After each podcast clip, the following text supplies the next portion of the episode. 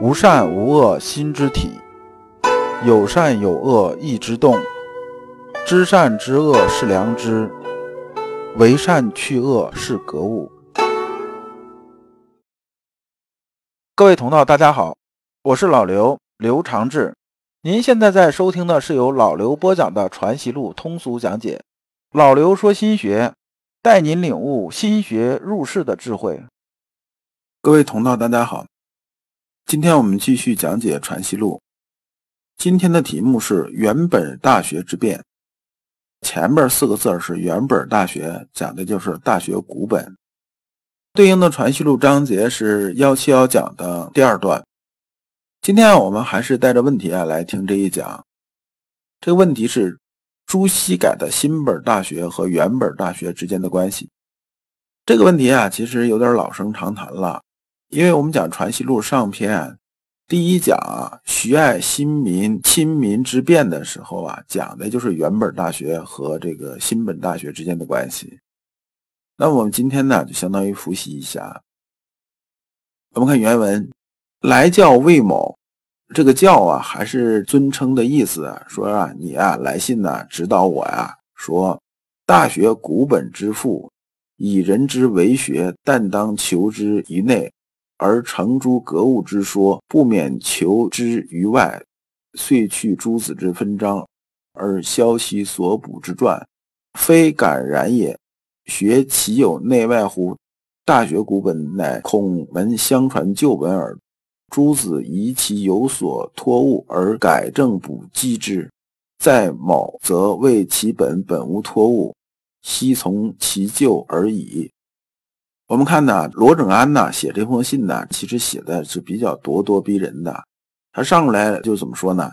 说大学古本这个东西啊，它本身呢是孔门都在用，啊，这没有错。但是呢，后来的时候啊，这不是朱子啊觉着它里边的东西有丢失啊，然后又做了一些修补，然后啊拿来用了。说你这个拿过来就改，那么呢，我认为呢，你这事情是有私心的。私心的原因在于哪儿呢？是因为啊，朱子啊改了之后啊，就重分章节这种做法呀，增加了其中啊他的这种撰补啊什么这些东西，加了这些东西之后啊，你认为啊和你的学说啊有一点不符合的地方，所以你觉着啊原来那个本呢可能更适合啊你那个学说。换句话说呀，你在找这个论据的时候啊，你是净挑对自己有利的找啊。你这个搞法的话，这个我心里头还是有些不舒服的。这个话里话外讲的就这么个意思。其实我们从这个《传习录》上篇第一讲的时候，我们知道啊，这里边关于啊新民亲民之变的时候讲的非常清楚。就朱熹啊用的是新民，那么呢原本大学啊用的是亲民。然后大学后边呢，以及尚书啊这一些其他的这种书籍啊，支持的意思呢，也没有任何新民的意思，都是亲亲人民的意思。所以呢，大学啊，它是旧本呢要更靠谱一些，新本呢反而没那么靠谱。再说了，你这个朱熹啊，何德何能啊？你凭什么就是上来说改人家的大学就改人家的大学啊？对不对？再说呢，你中间加那些东西的话。你是没有啊确切的这种支撑的，所以从这个角度来说呢，这个罗正安呐写这封信呢提到这一点的时候呢，实际上多多少少啊他是有自己成见在里边的，有点吹毛求疵的意思。或者从另一个角度来说呢，老刘觉着他可能那时候还没有啊好好看的，就是关于啊像《传习录》上篇，因为那时候已经出来了，他可能也没有详细看这事儿。那么我们看先生是怎么回答的。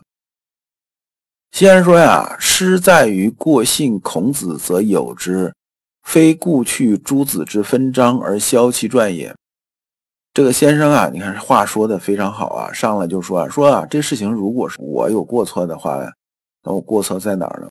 我过错就是在于啊，我太相信孔子了，太相信孔圣人了。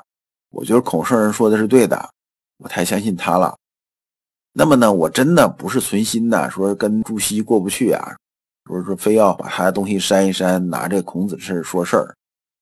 我心里边呢是做学问的一颗心，是没有私心的。这句话先生说了，说着接着说什么呢？说啊，夫学贵德之心，求之于心而非也。意思说呢，我们修习圣学贵在于心呐，就是这个我们修习圣学的根本在哪儿？在心。因为孔子讲的是心，孟子讲的也是心，朱熹呢讲的也是心。程朱理学讲的也是心性这个东西，那么再往前推呢，我们讲这个中华民族十六字心法，人心为为，道心为为，为精为一，允知觉中，讲的也是心。那么既然大家说的都是心，那么我们呢说谁对谁错，就不要去分辨说一定是谁说的，那我们就拿心来检验吧。那如果说是啊，孔子说的。他求于心的时候，就是我通过心的来验证的时候，发现这个事情不对，他对不上。那即使是他说的，那我最后我也不能信他，对不对？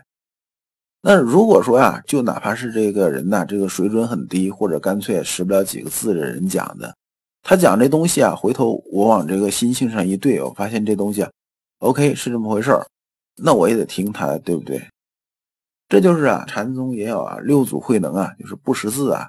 然后也得传衣钵啊，也有这个说法，就是这个意思啊。说你不管是谁讲的，那么呢，我们得用实践去检验，就是用心性去检验。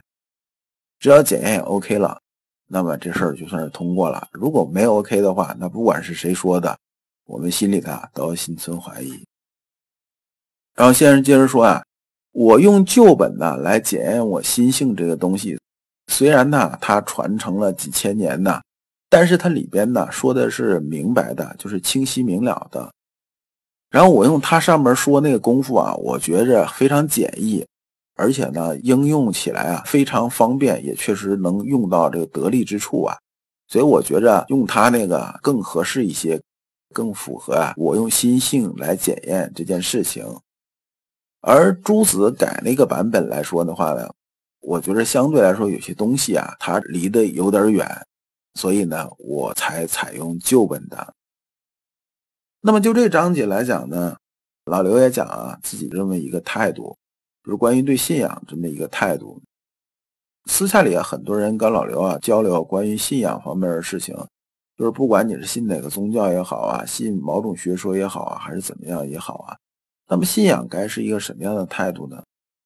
老刘觉着信仰的态度啊，是只信不养。只信不养的意思是说呢，他讲这东西我信不信呢？我会信，我会相信。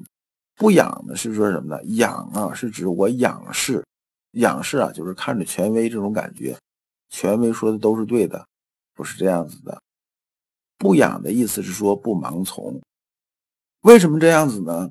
因为啊，作为一种理论也好，还是作为一种学说也好。作为一种假定也好，还是作为现在一种真理也好，它其实都有一个先决这种限定条件。如果离开先决这个限定条件的话，这东西是不是谬论很难讲。你比如说啊，当年啊，这牛顿啊建这个力学三大定律的时候啊，就觉得整个物理学界基本上大厦已经搭的差不多了。结果没过多长时间呢，这爱因斯坦弄出个相对论，直接就把牛顿呢坐到屁股底下去了。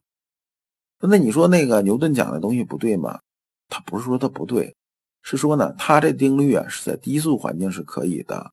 那么呢，等到高速环境啊，这个就不行了。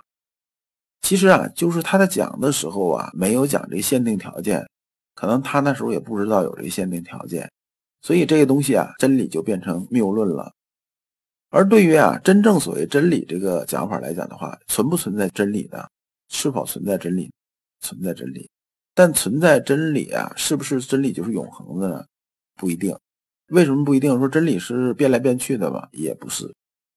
是说啊，有很多东西啊，我们由于啊，我们的这种认知程度，我们不清楚，不清楚呢。我们认为现在这种情况是对的，是千真万确的。但是呢，当我们离开这种设定条件的时候，或者随着我们科技这步进一步发达，外部环境这种变化呢，可能这个东西就变了。那么有些东西就不一样了，所以我们就要保持信，就是说呢，对任何东西啊要有个敬畏之心，同时呢要做到不养，就是说不去盲从，不去盲信，这是对信仰的一种态度。如果你不知道如何进入心学殿堂，如果你在为人处事时经常左右为难，如果你在入世践行时经常茫然无措，那么你可以加老刘的微信。老刘的微信是“老刘说心学”的首字母加三个六。老刘为你答疑解惑，带你趟过晦涩的暗河，到达智慧的彼岸。那么这一讲啊，我们就讲完了。下一讲啊，我们讲性、心、意、知、物的关系。感谢诸君。